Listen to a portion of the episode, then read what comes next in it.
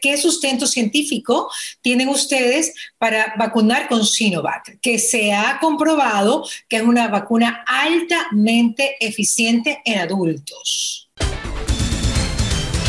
La ministra de Salud de nuestro país está aquí con nosotros, la doctora Jimena Garzón Villalba, a quien le agradezco estar acá, y primero felicitándola por la fantástica, el éxito que tuvo la vacunación en sus primeras etapas. Sabemos que no vamos a parar. Jimena es doctora en Medicina y Cirugía por la Universidad Central de Ecuador, tiene una maestría en Seguridad de Trabajo y Prevención de Riesgos Laborales y un PhD en Salud Pública, en concentración en Salud Ocupacional por la Universidad Sur de la Florida, en Estados Unidos. Nació en Quito, se casó y fue madre muy joven, 24 años. Considera que la mayor responsabilidad de una persona es hacer y criar seres humanos felices. Tiene un único hijo y ahora es nuestra ministra de Salud, llevando a cabo una de las tareas más importantes de las últimas décadas, diría yo, que es pues la vacunación contra el coronavirus. Doctora, bienvenida. Señora ministra, gracias por estar acá. Hola Mariela, muchísimas gracias. Como siempre, el espacio que nos brindan los medios de comunicación para poder llevar información verdadera y transparente y actualizada a nuestros ciudadanos. Estamos al aire en Radio Fuego 106.5 y en sus plataformas digitales Mariela TV y también en todas sus apps. Doctora, una de las cosas que me llama la atención es que usted ha manejado conflictos en grupos grandes, promocionando la empatía entre ellos y que también es muy estricta. Cuando uno maneja conflictos en grupos grandes, creo que puede ser la elegida para llevar a cabo una tarea tan importante, no solamente para el Ecuador, sino para el mundo, como es la vacunación contra este virus del que no conocíamos nada. Así es, Mariela. Yo tuve la oportunidad de trabajar, desde que era muy joven, trabajé en mi profesión manejando grupos grandes de trabajo, de diferentes tipos, con diferentes niveles de instrucción.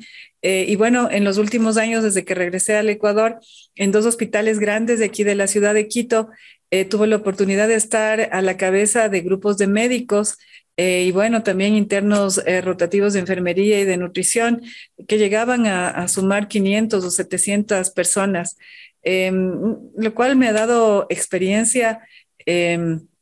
Y bueno, logré la confianza para que el gobierno nacional me haya puesto a la cabeza del Ministerio de Salud Pública, de desarrollar además el plan de vacunación, este plan estratégico que fue iniciado en diciembre del año pasado y fue, digamos que, aterrizado a la realidad del Ecuador desde abril de este año, y ha tenido el éxito que, menos mal, hemos podido ver, ser parte de, poniendo el brazo, poniendo el hombro, para que tenga estos grandes frutos, ¿no? Que sobre todo ha sido el evitar la muerte y reactivar a nuestro país social y económicamente. ¿Estamos mejor que otros países, doctora? Sí, definitivamente nuestros indicadores están bastante parecidos a los de los Estados Unidos en cuanto a vacunación. Uh-huh. Al momento tenemos más del 63% de la población total del Ecuador vacunada. Tenemos con 2 dosis completamente inmunizados, 10.300.000 personas.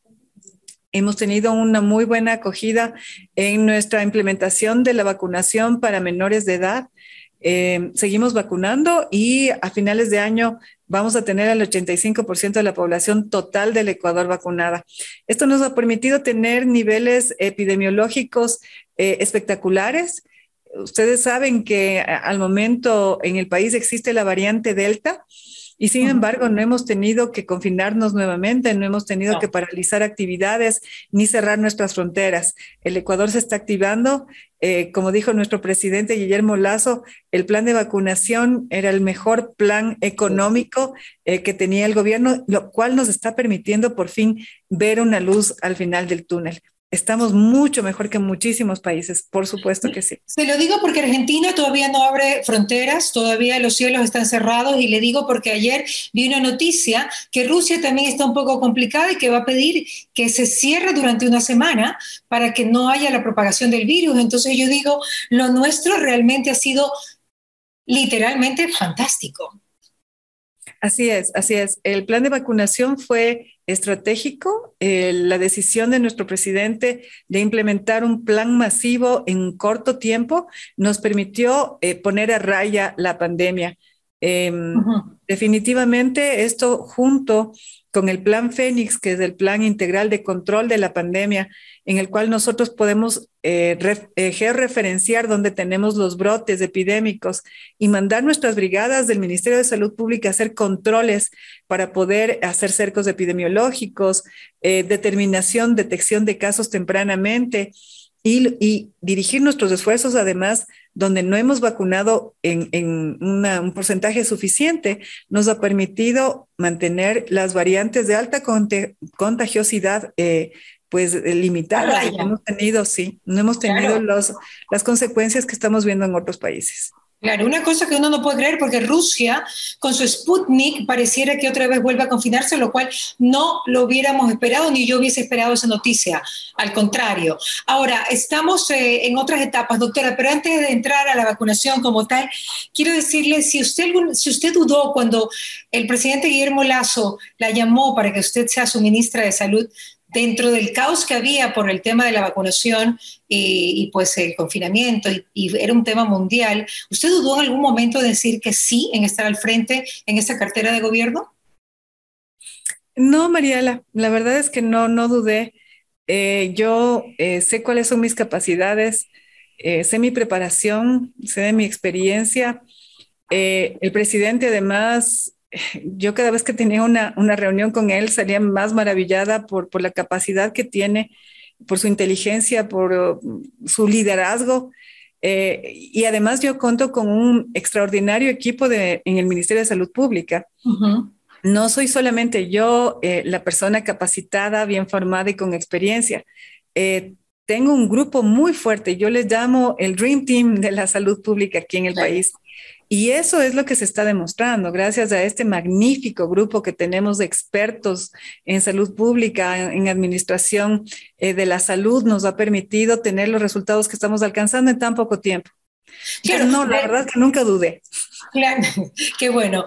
De hecho, pues Ecuador ha sido siempre abanderado de la vacunación en los años 60, en los años, finales de los 50 y 70 también. Ecuador era ejemplo en Latinoamérica absoluto de la forma como se tenía que vacunar. Existía, me acuerdo, un lugar que se llamaba el Pisma, donde uno iba a vacunarse con la rabia y una cantidad de cosas, la polio, una cantidad de vacunas que nacieron y se crearon para salvar vidas, doctora. Así es. Y lastimosamente en los últimos años se dejó morir el sistema de vacunación aquí en el país, pero nosotros apenas llegamos al ministerio, empezamos a reestructurar nuevamente. Se podía, después de haber parado por tanto tiempo, ¿se podía rescatar todo lo que fuimos en algún momento en vacunación? Bueno, nosotros integramos en nuestro equipo a personas expertas en vacunación aquí en el país, que ya habían implementado planes de vacunación grandes en el país, que cuando fueron más jóvenes fueron parte de este sistema de vacunación extraordinaria que tuvo. Y eso nos ayudó, por supuesto, a tener los resultados que tenemos ahora. Lo más difícil, obviamente, fue no contar con las vacunas del cuadro regular de vacunación. Lastimosamente en el gobierno anterior hubo muchísimos descuidos de la salud pública del país y la vacunación no estuvo exenta de ese descuido. Cuando nosotros llegamos no habían vacunas para los niños y nosotros empezamos a trabajar en la marcha, ¿no?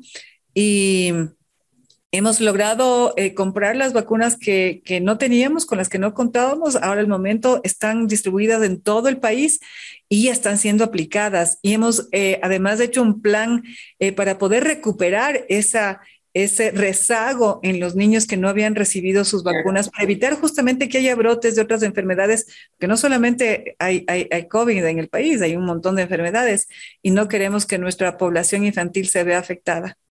Bueno, no ha habido contagios de niños ahora que los que han vuelto a presencial, ¿no? No se ha visto un contagio comunitario de niños, aunque usted sabe que, como usted mismo lo decía, los niños tal vez no se contagian tan rápido, pero sí es muy grave cuando se contagian. Así es, así es. Los niños no se contagian, pero no se complican tanto como los adultos en un en tan alto porcentaje, sí se pueden complicar.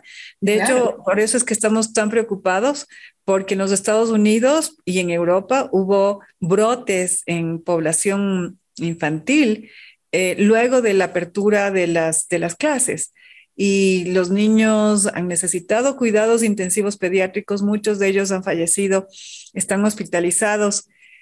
Y pues viendo la experiencia que han tenido en otros países, nosotros tomamos la decisión basados en evidencia científica recolectada en otros países, pues empezar la vacunación de niños de 5 años en adelante.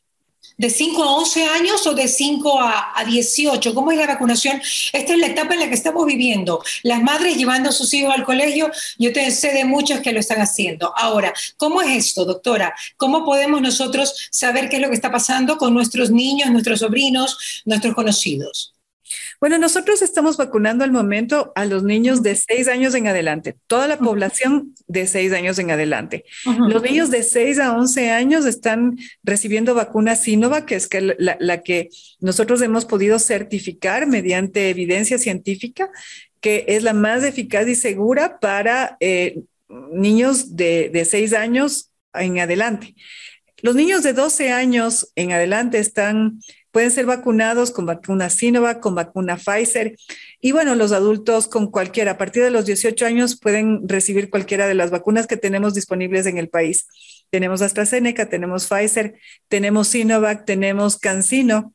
Uh-huh. Pueden recibir cualquiera de ellas y seguimos vacunando a estas poblaciones porque todavía tenemos un porcentaje de población entre los 18 y 24 años, sobre todo, que no han recibido ni primeras ni segundas dosis. Me parece rarísimo. ¿Por qué razón? ¿Dónde son los antivacunas?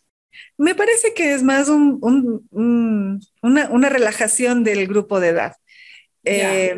Quizás porque no se sienten vulnerables. Porque no han visto muchos casos de sus amigos o uh-huh. de gente conocida de su misma edad que ha fallecido, pero tienen que ser conscientes de que ellos quizás no sean tan vulnerables al virus, pero sí de llevar el virus a sus casas, a sus uh-huh. padres, a sus tíos, a sus abuelos. Uh-huh. Y muchas veces, pese a que sus abuelos o sus padres estén vacunados, se pueden enfermar, no van a morir, no se van a enfermar gravemente, pero sí pueden contraer la enfermedad. Entonces, esto es una cuestión de corresponsabilidad también, Mariela. Claro. Nosotros como gobierno, como Ministerio de Salud Pública, estamos proveyendo de las vacunas, implementamos la logística a nivel de todo el país en coordinación con las Fuerzas Armadas y otros sectores estratégicos como las empresas privadas, las universidades, pero necesitamos también que la ciudadanía colabore, que vayan a los centros de vacunación, que reciban sus vacunas. A los niños les estamos vacunando en coordinación con el Ministerio de Educación en sus escuelas y en sus colegios. Los directores de los planteles educativos se ponen en contacto con el centro de salud más cercano. Nosotros vamos con brigadas de vacunación hacia esos establecimientos y ponemos las vacunas a los niños, como les digo, ahora desde los 6 años en adelante. Y a finales de este mes y en noviembre pondremos a los más pequeñitos de 5 años. Ok. Ahora, ¿qué pasa con los que están en la parte rural o los discapacitados? ¿Cuál sería la estrategia del Ministerio de Salud para estos niños? Nosotros tenemos brigadas móviles del Ministerio de Salud. Uh-huh.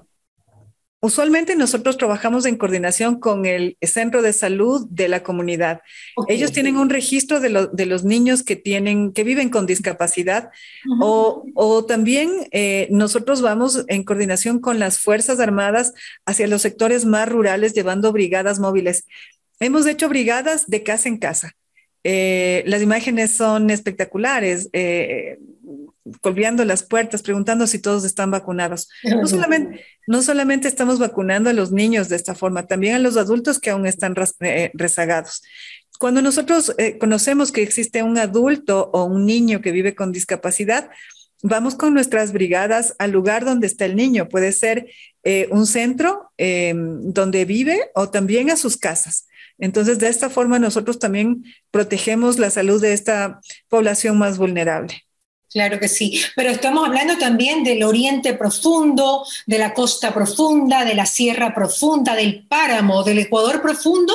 ¿Se accede a estos lugares? Sí, Sí, sí, por supuesto. Llegamos en helicóptero, llegamos en lanchas, llegamos caminando. Tenemos unas imágenes espectaculares para poder compartir con ustedes del esfuerzo del personal de salud, del Ministerio de Salud Pública y de las Fuerzas Armadas, cruzando ríos, llevando las vacunas en el hombro.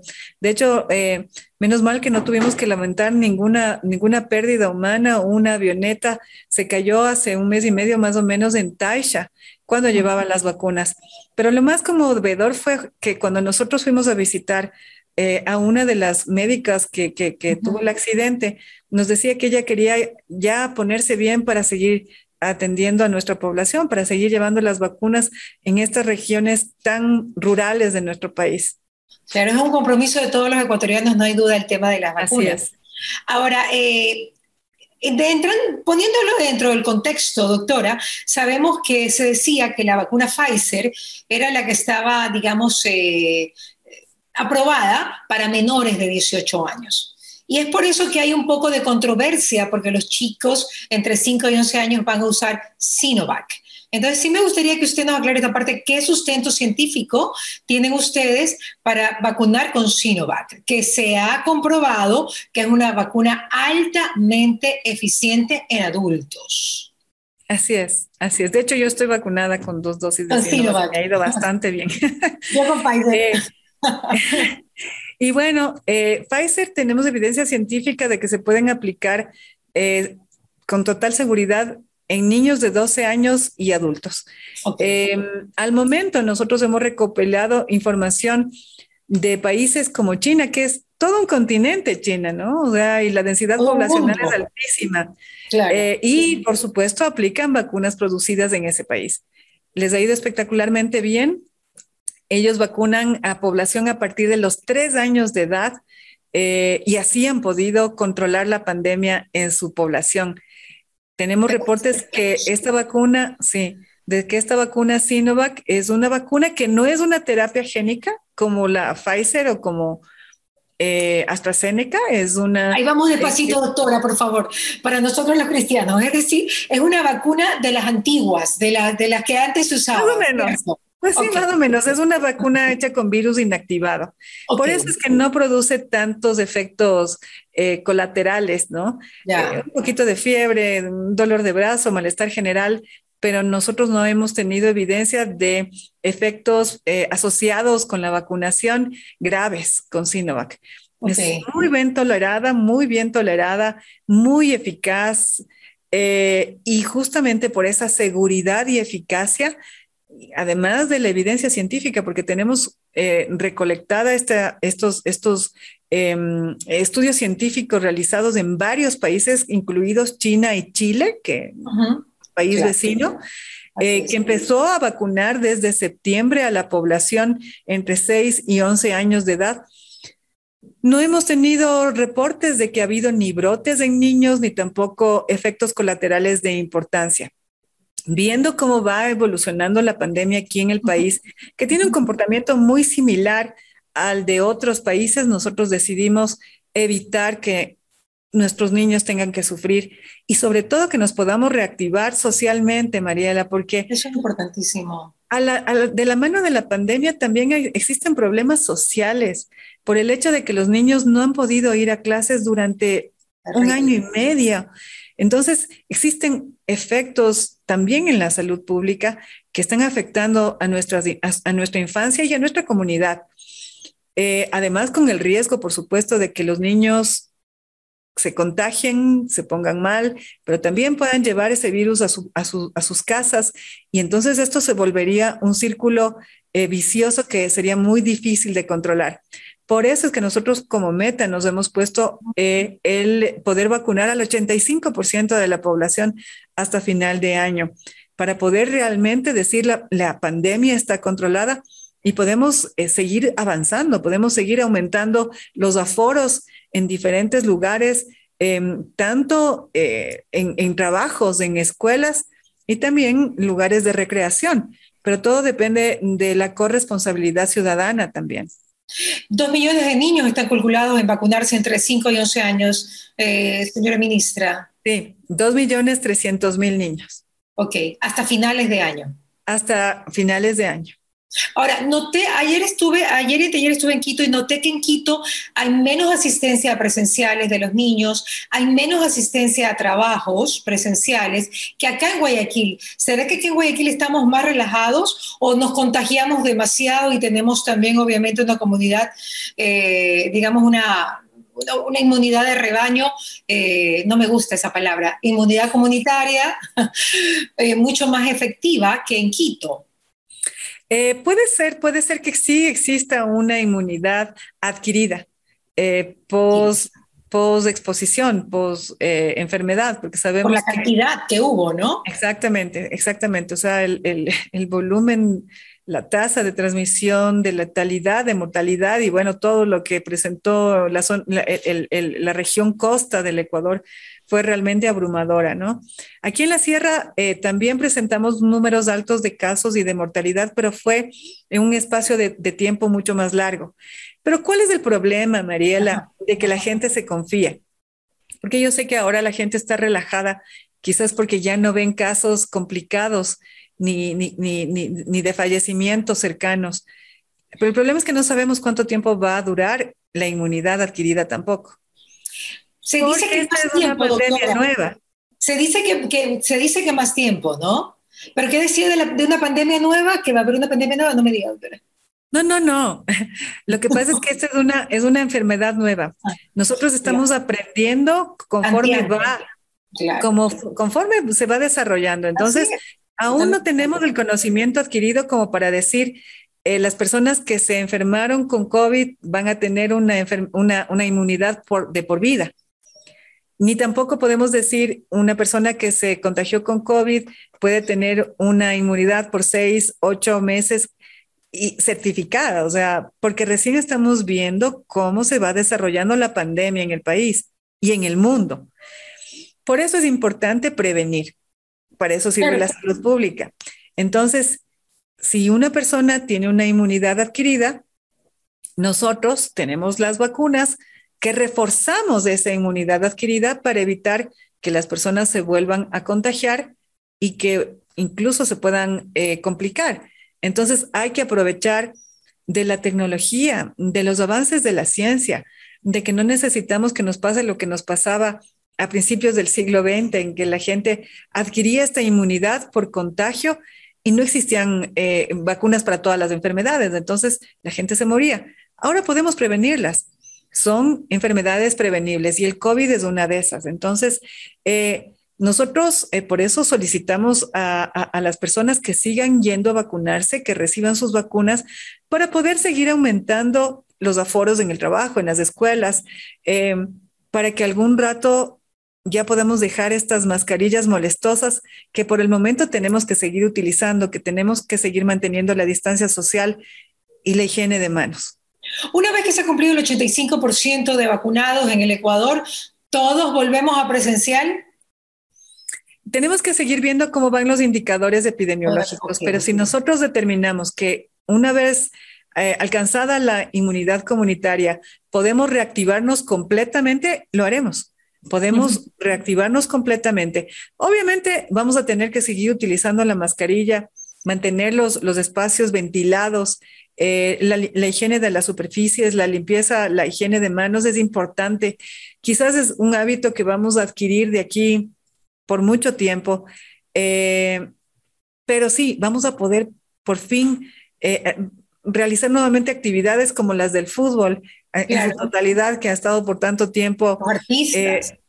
Exacto, ¿no? Exacto, sí. Los conciertos. Lo que queremos es reactivar todas las actividades, pero de forma segura, de tal manera de que no por una decisión apresurada tengamos que volver a retomar medidas mucho más estrictas como...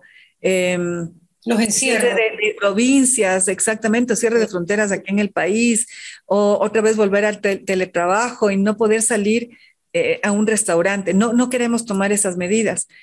Queremos seguir paulatinamente reactivándonos, pero de la forma más responsable. Pero ustedes sí han tomado, digamos que una proporción de tiempo, sabiendo que los que se vacunaron en enero, febrero, marzo, tienen que vacunarse ahora, más o menos. Han tomado una referencia como de 6 meses, ¿no? también un poco tanteando, como decimos en Manaví, doctora, porque en verdad no se sabe. La gente dice, si la tuviste adquirida porque te dio COVID, eres mucho más fuerte y vas a durar 1 año y medio. No sabemos realmente nada, pero ustedes se han tomado una referencia de tiempo. Por eso ya se nos viene la 3.ª dosis a nosotros, los vacunados con 2.000 dosis. Bueno, sí, nosotros hemos tomado como referencia, como le digo, nosotros tenemos una ventaja, Mariela. Primero, que somos un país pequeño. Ajá. Segundo, que nuestro presidente hizo un maravilloso trabajo en la diplomacia de vacunas y tenemos suficientes vacunas como para vacunar a más del 85% de la población. Y tercero, que estamos viendo con unos cuantos meses de retraso lo que ya pasa en otros países.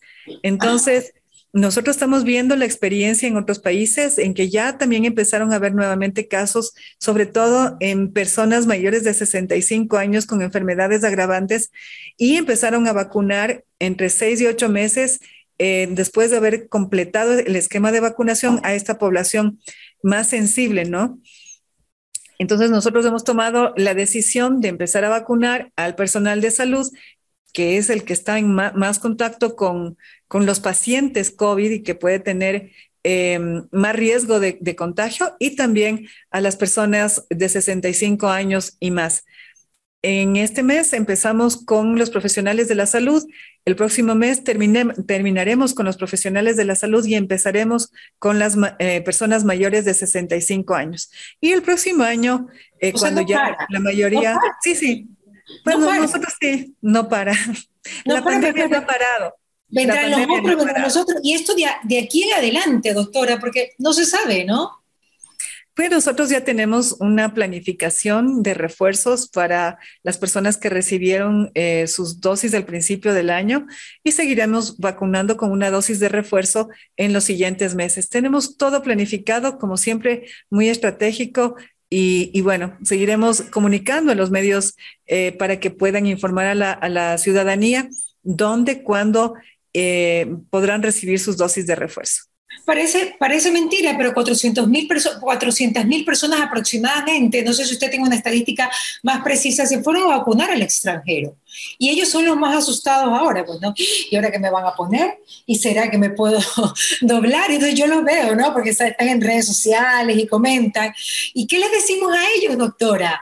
Que no se preocupen, que confíen en nosotros, en el Ministerio de Salud Pública, porque nosotros ya estamos sacando los lineamientos para darles un refuerzo a las personas que hayan recibido sus primeras dosis en el extranjero. Entonces, lo importante es ser respetuosos y del esquema que hemos, sí, claro, del plan que nosotros hemos establecido. Entonces, primero, las personas más vulnerables de 65 años, el personal médico, el personal estratégico también, que también vamos a empezar a vacunar. Y bueno, ya vamos acercándonos al próximo año, enero, más o menos en un rango de 6 a 8 meses luego de haber recibido su esquema de vacunación completo, recibirán también su dosis de refuerzo, porque tienen todo el derecho. Sí. Nosotros estamos cumpliendo con... Claro. Tienen todo el derecho, porque claro, nosotros estamos implementando la equidad, la igualdad, claro, la gratuidad en nuestro sistema de vacunación, y nos ha resultado muy bien. Entonces, nadie se va a quedar sin su vacuna. Nadie se va a quedar sin su vacuna. Eso es una realidad, que lo vamos a hacer posible. Pero también piensan en la combinación, pues, de vacunas, doctora. Asustados los veo, porque en verdad, claro, se pusieron la Moderna, se pusieron la Pfizer allá, o se pusieron la Johnson, que aquí no hemos tenido Johnson. ¿Qué se tienen que poner acá? Esas combinaciones son las que asustan. Leí un artículo que decía que una combinación, si te has puesto AstraZeneca y te pones Pfizer o Moderna, que vas a tener un resultado fantástico. Ahora, uno no sabe si es de la revista Lancet o si es una, digamos que un artículo que no tiene ningún sustento científico. ¿Qué nos puede decir usted como voz autorizada a todos los que nos están escuchando sobre la combinación de vacunas? Justamente por eso nosotros estamos desarrollando nuestros lineamientos que saldrán en las próximas semanas, para que la gente también pueda acceder a esa información científica, para que sepa por qué nosotros hemos tomado la decisión de hacer una mezcla de vacunas, por ejemplo, basados en qué. ¿Hay suficiente evidencia científica al momento de la mezcla de vacunas, de esta combinación que se ha puesto en Europa, en los Estados Unidos? Y bueno, basados justamente en esta evidencia, nosotros sacaremos nuestros lineamientos. Lo que nosotros estamos haciendo, Mariela, además, es colocando un link en la página web del Ministerio de Salud Pública, sí, para que las personas que quieran saber de dónde nosotros sacamos esa información, pues hagan un clic y se bajen toda la información que necesitan para que pueda ser analizada, y va a estar a disposición de toda la ciudadanía para que quede todo claro y transparente de las mejores decisiones que se ha tomado basada en la mejor evidencia científica. Lo que podemos decir es que la Sinovac con la Pfizer, la Sinovac con la AstraZeneca con la Pfizer, todas estas mezclas, todos estos matrimonios son científicamente comprobados que no hacen daño y que refuerzan la inmunidad. Así es. Así es, existe evidencia de todo, ¿no? Existe evidencia de que se ha puesto la misma vacuna, las mismas terceras dosis, y ha mejorado la inmunidad, ha prolongado la inmunidad. Existe evidencia de que mezclar dos tipos de vacunas mejora aún la inmunidad. Bueno, y todo eso serán los lineamientos que nosotros sacaremos en las próximas semanas y que ustedes podrán analizar bajo su propio criterio. El orden de los factores no va a alterar el producto, señores. Para finalizar, doctora, van a ser 30 años de la erradicación de la poliomielitis. No sé si en el mundo, bueno, en el mundo me imagino, ¿no? Pero es un tema excelente, cómo las vacunas ya tienen este certificado de ser tan eficaces, ¿no? Como la poliomielitis, que era una enfermedad tan triste.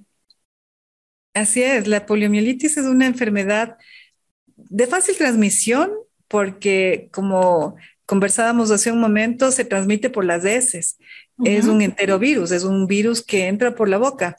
Lo triste es que en los niños puede producir parálisis flácida y todos hemos visto las secuelas tristes de la poliomielitis. Menos mal, en nuestro país se puede decir que está erradicada. Uh-huh. Muy bien controlada, no hemos tenido casos de poliomielitis por décadas. Seguimos nosotros en esta lucha, porque si es que nos descuidamos, si no seguimos aplicando las vacunas, si nosotros como padres no seguimos llevando a nuestros niños a los centros de vacunación, siempre corre el riesgo de que, como yo le comentaba, este virus salvaje que existe, que por ahí anda pululando, pueda afectar a nuestros niños y pueda causar un brote. Al momento nosotros como Ministerio de Salud Pública tenemos todas las vacunas disponibles en los centros de vacunación, en los centros de salud del ministerio. Estamos cumpliendo con las vacunas, con los esquemas de vacunación regular a nuestros niños. Aquellos que están rezagados los estamos actualizando, haciendo un esquema abreviado de vacunación para mantener a raya estas enfermedades como la que usted acaba de mencionar. La poliomielitis. La viruela erradicada, sin embargo, el sarampión, la varicela y otras enfermedades no están erradicadas en el mundo. Así es. Solo la viruela, señores.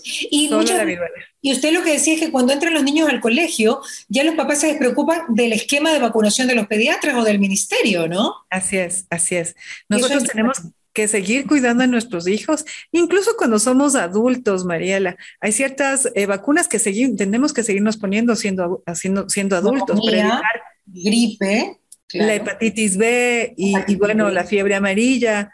Es importante que nosotros cumplamos con los esquemas de vacunación. Las vacunas son buenas, han ayudado a progresar la salud pública del mundo, ha evitado la mortalidad y ha evitado secuelas terribles como las parálisis por la poliomielitis. Entonces, sigamos cuidando de nuestras familias y de nuestros hijos, porque realmente son el mayor tesoro.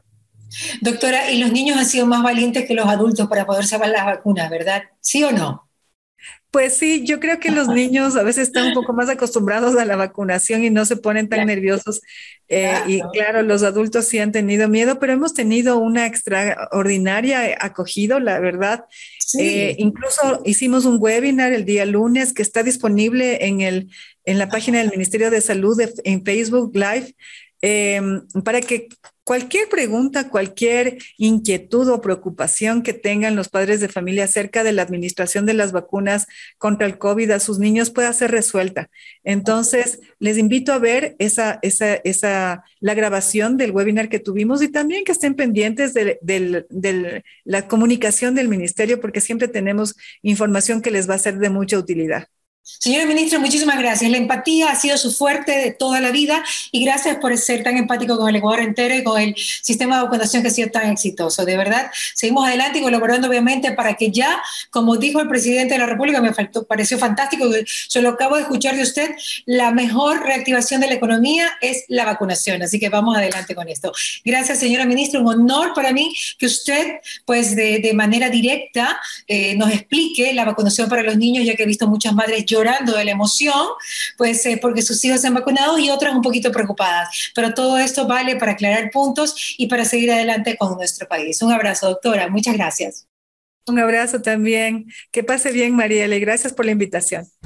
¿Qué pasa con Mariela? Llegó a ustedes gracias al auspicio de Municipio de Guayaquil, Calipto, Farmavida, ATM, Produbanco, Diners Club, Mediglobal, Interagua, Pinto y ceviches de la Rumiñahui.